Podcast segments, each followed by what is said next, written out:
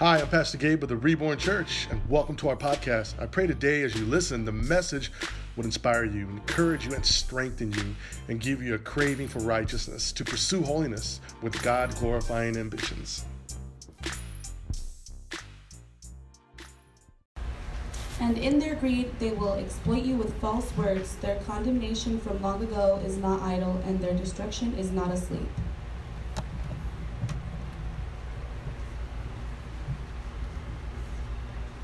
Today, I'm going to be speaking about 2 Peter chapter 2, verses 1 through 3. Vanessa read it beautifully.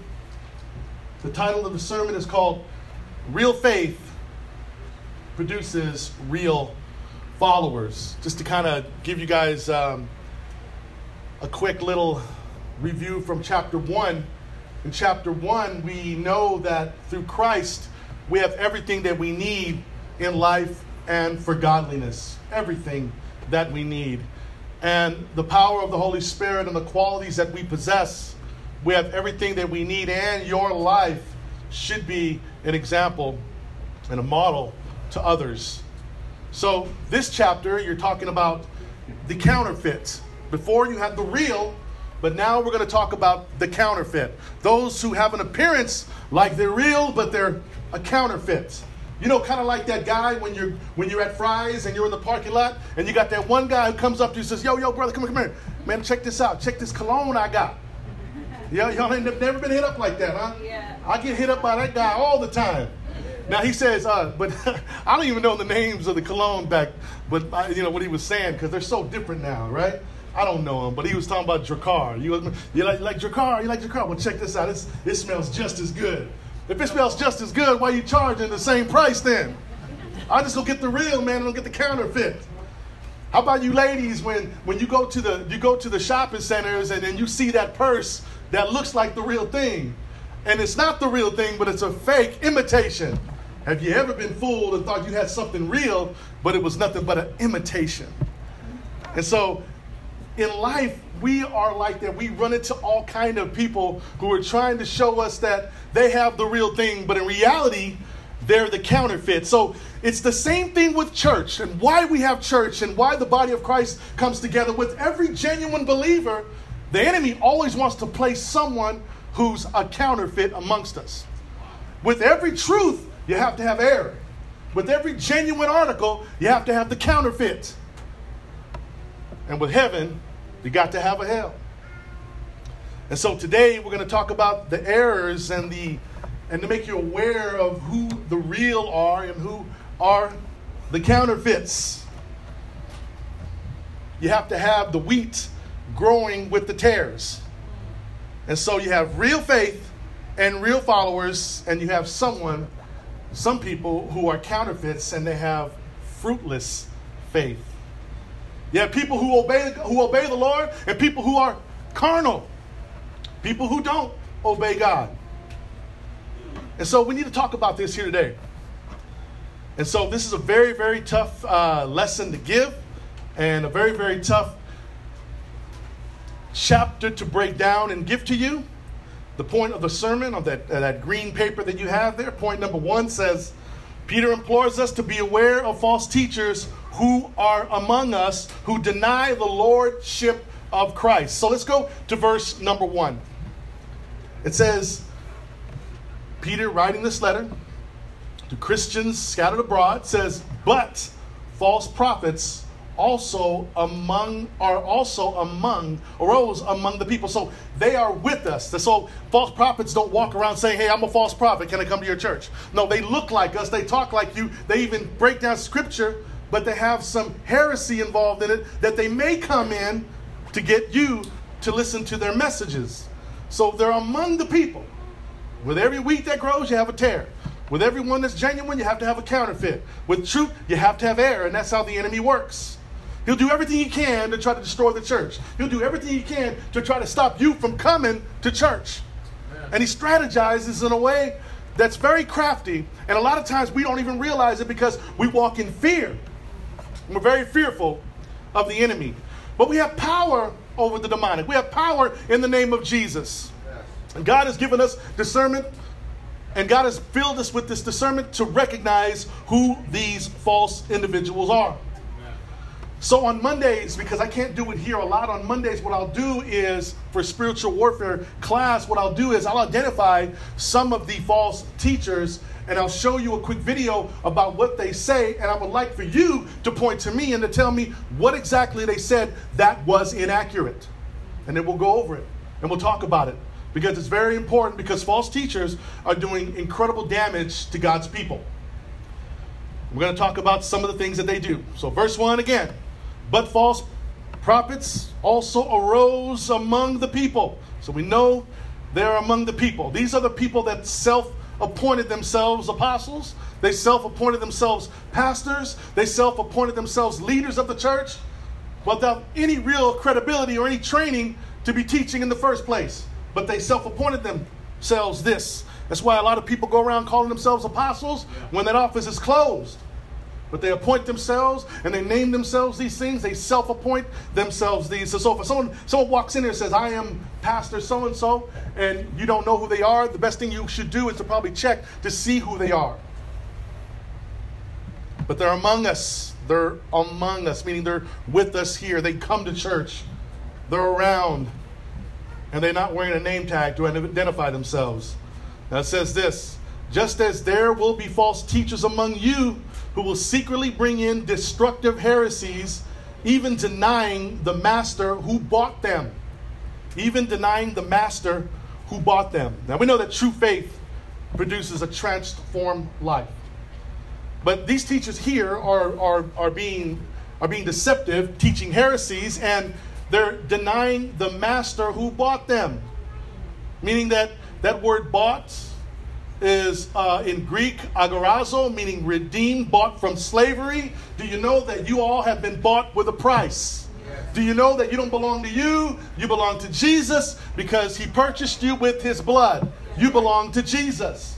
So imagine teachers and preachers preaching that you haven't been bought, denying the master, denying the lordship of Christ. Now, what is this lordship, denying the master? Is Jesus the Lord over your mouth? Is Jesus the Lord over your feet and your hands? Is Jesus the Lord over your heart? Is Jesus the Lord over your mind? Is Jesus the Lord over your body? Because if he isn't the Lord over your body, then you're not showing the lordship of, lordship of Christ. You're not submitted to Jesus.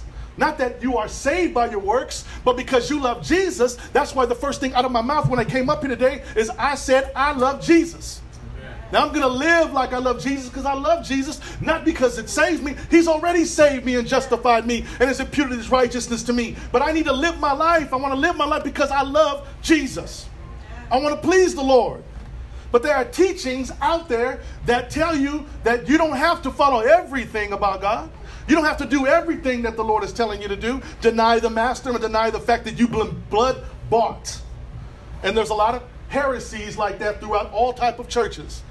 That's why you have, that's why you have a lot of people who still club, Christians who still go out.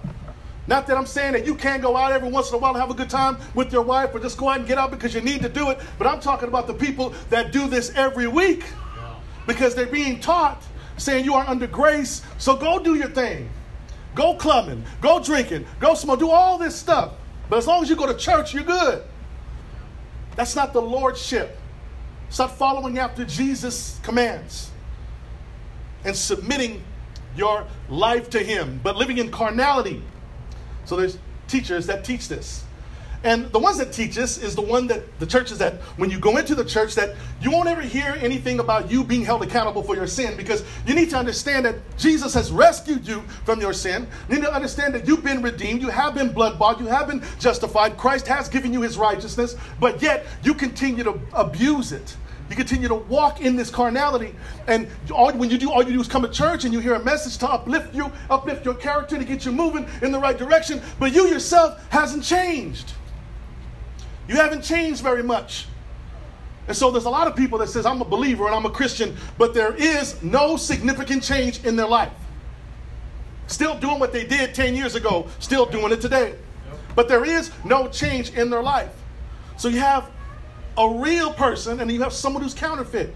Now, the problem is a lot of people see the counterfeit and they make an excuse why they don't want to come to church. They got a bunch of hypocrites at the church. They got a bunch of people I've seen doing all kind of stuff during the week, and yet they go to church. I don't want to be a part of a church like that. There's nobody changed in that church. People say this, and they use that as a reason not to come to church. But you can't use that as a reason why you should stop coming to church. Those who are real in the faith are real followers of God, have everything and all the qualities and attributes that Peter has mentioned in chapter 1. We need to be submitted to Jesus in all things, like in everything. In everything that you do, you need to be submitted to Christ. And so there's this, this is teaching these destructive heresies, even denying the master who bought them, bringing upon them, uh, bringing upon themselves swift, very swift destruction. So here you get a real good glimpse of what God thinks about teachers who don't teach the truth and why it's very, very important to always teach the truth behind this pulpit accurately. Accurately. And to study and to make sure you're without error when you come up behind this pulpit to teach the Word of God accurately because God will judge, and we're going to be getting into this. There's three types of judgment God gives in this same chapter to those that don't preach the truth. You want to know why God is very, very, he, he is very, very precise on why we should teach the truth of His Word. Because if you get it wrong, then you're preaching a different message. Right. You have to preach the right message, the gospel of Christ that saves people's lives. But there's a lot of churches and a lot of pastors who will who will teach messages that don't do anything to edify you. You leave, you're feeling good, but you're left without any substance. You realize you don't need to change. You need to change your life. Why do you think Christ went to the cross? To pay your sin debt so that you would submit to Him and you do it willingly and lovingly and you produce spiritual fruit. Point number two says real faith produces a changed life. We need to identify the genuine and identify the counterfeit. Let's move on. It says, bringing themselves swift destruction, meaning the teachers, meaning the teachers. This is what the teachers are facing when they stand behind a pulpit and they teach heresy denying the lordship, denying the Lord bought them, that they're going to be dealt with severely. Verse 2 And many will follow their sensuality, and because of them, the way of truth will be blasphemed. You know what? Um, that word sensuality means greedy, sexual uh, greed, all type of, uh, of, of, you know, they, they look different, they act different. They're full of lust, they're full of greed, um, they're, they're promiscuous, they sleep around. These are the teachers now. That's why you hear a lot of them in news and you hear a lot of them falling from grace and all the stuff that they, they, they find themselves encountering.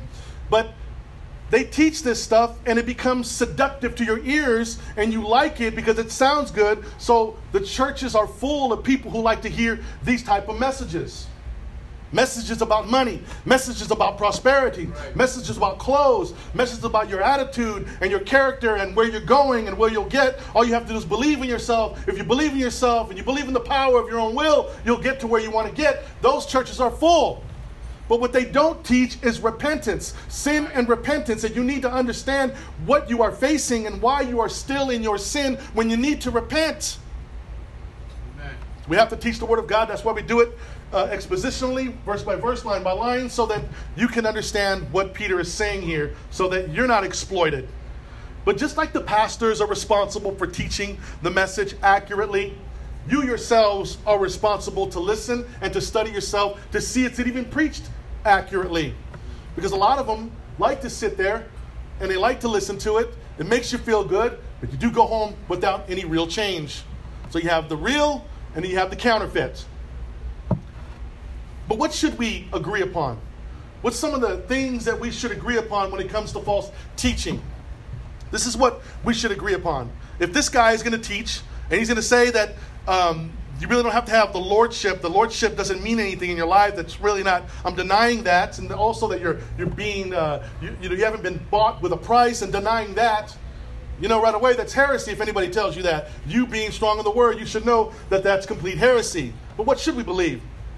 Christians divide over a lot of issues, over petty issues, dumb issues, and they shouldn't because that's sin. Christians fighting over ridiculous things that don't even matter. But it really is a hurtful thing to the body of Christ when two Christians can't get along over something that's really not a primary issue. But what is some of the things? What are some of the things that we need to agree upon? And church, you should know. You should know. But so I wrote it down. Now, this is important. I was talking to my brother earlier because this is important. Doctrine should never, ever be minimized. Never. It should be taught. You should understand real doctrine. But it should never be minimized because when it is minimized, for the sake of love and unity, in the name of love and unity, you'll let anybody come into the church and stand behind the pulpit to preach to you a message that's not going to give you anything but hurt you in the long run. So a lot of churches don't stick to doctrine. They minimize it for the simple fact we want to make sure we're in love. We have love and unity here. So I'll let anybody come up behind here and preach a message to you and you know make you feel well, make you feel good, but you'll leave without any real substance. Doctrine is very, very important, and you know it's very, very important to us here. The fundamental doctrines of the faith. We should believe this. We should believe in the triune nature of God. Can I get an amen? Do we understand that? Amen. The Trinity. We should believe that. We should believe in the full deity and humanity of Jesus. We should agree upon that. If we can't agree upon that, then it's heresy. We need to believe in Jesus and his virgin birth. We need to believe in that. In Jesus' sinless life, we need to believe in that. We need to believe in the substitutionary, the substitutionary atonement. We need to believe that. That he went to the cross for you. You should be on the cross. You should be, God's wrath should be placed upon you, but it's been removed because Jesus went to the cross for you. We believe in the bodily resurrection we believe in the ascension. We believe in Christ's personal return. We believe that we're saved by grace alone, by Christ alone, by faith alone, and we believe in the divine inspiration, and infallibility of the Word of God. Amen. The Bible is the authority that we believe. That's what those are the fundamentals that we should agree upon when anybody teaches and preaches. We should agree upon these things here. Let's continue in the verse. Verse 3 And in their greed, they will exploit you with false words, meaning they'll mold you with their teaching. They'll mold you with their false words. They'll mold you with their false teaching to shape you in their in their mold that you still follow after them. That you're still following after their messages, you're still following after their lessons, and they're exploiting you. They're exploiting you. What are they exploiting you for? They're extracting finances from you to support what they do. So these are the people that greed, sensuality, and they're harming the way of truth. They're harming the gospel of Jesus Christ. And they're doing it because of their carnality. Their unclean thoughts, they have unclean thoughts, they have unclean looks, and eventually they have unclean words. Yes. And that's what happens. And then the gospel is then hindered because of these false teachers. And there are many false teachers today, and there are many that don't believe in what we believe here the triune nature of God, meaning that you have to believe in the Trinity. You should believe in the Trinity. You should believe that Jesus is not the Father, that God is the Father, Jesus is the Son who sends the Holy Spirit to us, where we have the Spirit of God that compels us to love and follow after the commands of Christ. That's what we should believe. But there are very, very, very good speakers out there, very well known speakers who have millions and millions of followers who don't teach the triune nature of God. And some of you know the names of these individuals and you will post um, comments from them. I'm like, don't they know that this brother don't even believe in the Trinity? So if he can't, if you don't believe in the Trinity, but he says some good things, you can't hold him. You shouldn't be able to take anything from them at that point. Right. Why? Why would you? They don't believe in one of the things that we all should agree upon is the triune nature of God. Let's continue. Verse 3 And in their greed, they will exploit you with false words. Their condemnation from long ago is idle from us. Wait, their condemnation from long ago is not idle, and their destruction is not asleep, meaning God is well aware of what they are doing very well aware of what they are doing today, what they're doing behind the pulpit, what they're doing to the people of God, how they're harming the people of God, and their destruction will be swift.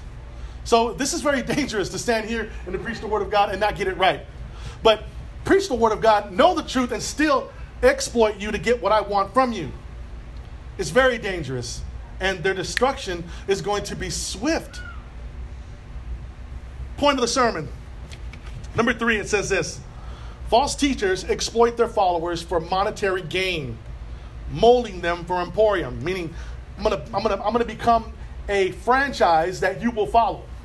I'm going to become something that you will need. You need my word. You need my teaching. You need me in your life, so you're going to pay for it. So I'm going to exploit you because I need to build my empire.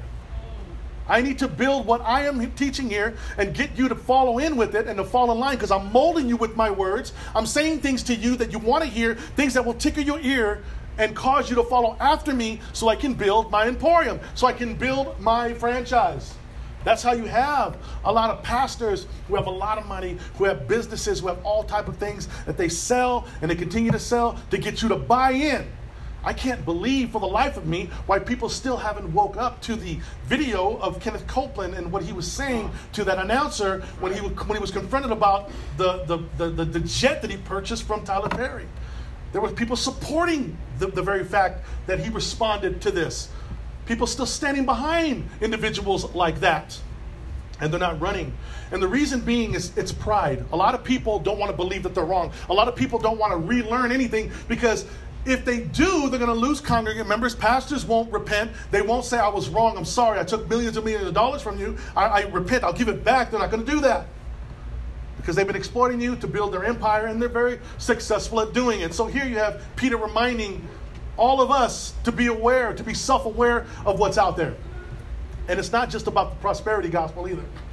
There's a lot of different teachings out there that teach you that you can still walk in your carnal ways and follow Christ, still follow after the ways of God, and still live the way you were living before you came to the saving saving knowledge of Christ. So that's why you have some who are re- some who are really followers of Jesus and some who aren't. There's counterfeits among us, some people who really aren't of the faith. I've met a lot of people who I really believe were genuine, followed God, said a lot of things about God, evangelized with me, friends of mine. But later on, they fell off and they never came back. You're like, what happened? Well, he really was never saved. He had the appearance as one who was saved, right. spoke the word of God, prayed, laid hands on people, and all that stuff, but really was never saved. He had, he had a close experience, and it looked so genuine. But when he left and he never came back, you knew that he never really possessed saving faith. And it was really, truly eye opening when you see this. Like, how could they be with us? How could they spend time with us and yet then not even be saved? Well, the Bible warns us of this very thing. You have wheat growing with the tares, people who have the appearance as if they believe, but they're far from God. So far from God. Let's go to application. Let's go to application. What do we do with this? I'm made aware that there are false teachers among us. There's even false believers among us that really don't believe. You have the real along with the counterfeit. This is the design of the enemy to try to crush the church, but he can't crush the church. The church prevails, but he has a strategy to try to dethrone you and to remove you from the body of Christ and others and keeping them from coming into church. The attack of the enemy. Application. Number one, backed by repentance, meaning you have repented of your sins. You have true saving faith. That produces a changed life. That really produces a changed life. So you ask yourself Does God reign in every area of your life? Reflect on the lordship of Christ this week, church. That goes back to verse 2. It goes back to verse 2 for you. Number two, one way you identify false teaching is the denial of the essentials of the gospel. You know what those essentials are? Anyone denies these, then they're teaching a false message. Then you need to memorize these basic truths we should agree upon. You should be able to memorize these basic truths. So that you can identify and speak to even open conversation with people that don't believe these things, that you are able to discuss them with them. Talk about it. Lead them on the way of righteousness.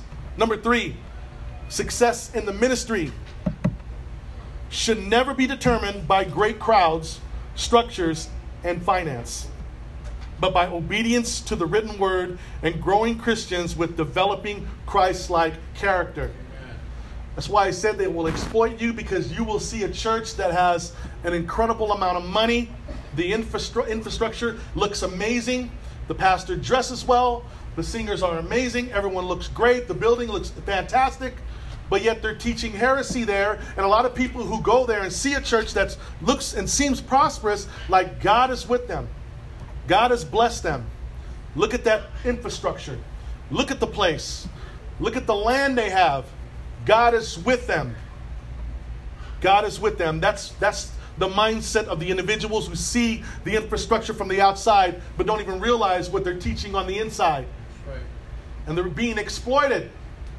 You guys know all about what happened in the news with that building, that building over there off, uh, off the Grand, I think it's off of Grand, where the pastor there, who I don't know what happened, they haven't even, they've been building the Tower of Babel over there for so long. I don't know how it's been, it's not even fixed yet. But that, that, that, the brother was, was caught, I shouldn't call him brother, but he was caught exploiting his congregation. There's so many things that happen like that. But people look at that and they view that, they feel it's, it's a wonderful infrastructure. God must be with them. The building on 43rd Avenue, 51st Avenue in Glendale, where they, the one that's Pentecostals, they have a huge amount of land right there next to the car dealership. They're building a new building there. They have a pretty nice building there already, but they're even building a bigger one there and they teach heresy there. They deny the very nature of the triune God. They deny this, but yet when you look at them, the people will see that they're blessed. They're blessed. And so we want to be able to teach the Word of God. And when you teach the Word of God, and you teach the Word of God truthfully and accurately, you're going to be challenged with all type of, of adversity. And it's happening for us. For some of you seen a police officer here today. You guys see the cop walking around, very nice police who are actually patrolling the area. And because we're family, there was a threat made on my life we had to take very, very seriously all week long. And when people find out they say things about you, people are quick to jump in right away and believe those things about you. But I'm not into vindicating myself at all. I believe what God has, uh, what, what God shows us, and we continue to battle and fight the enemy we, we know to expect some of these things. We can expect them, and we pray. And today, we are protected. We're protected. Amen. We have people who are prepared and ready. So we're protected.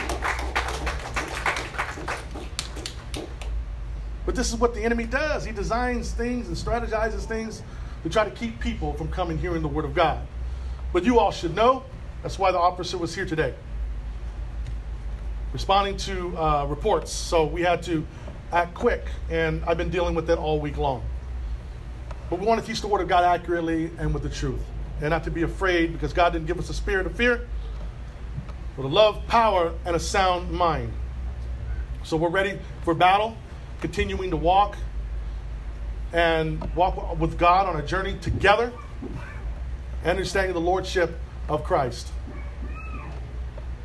Your take home questions on this part, I want you guys to look at those questions there. This is something you guys should know. You should write down when you take your time uh, studying it. You should write these questions down, answer to these questions.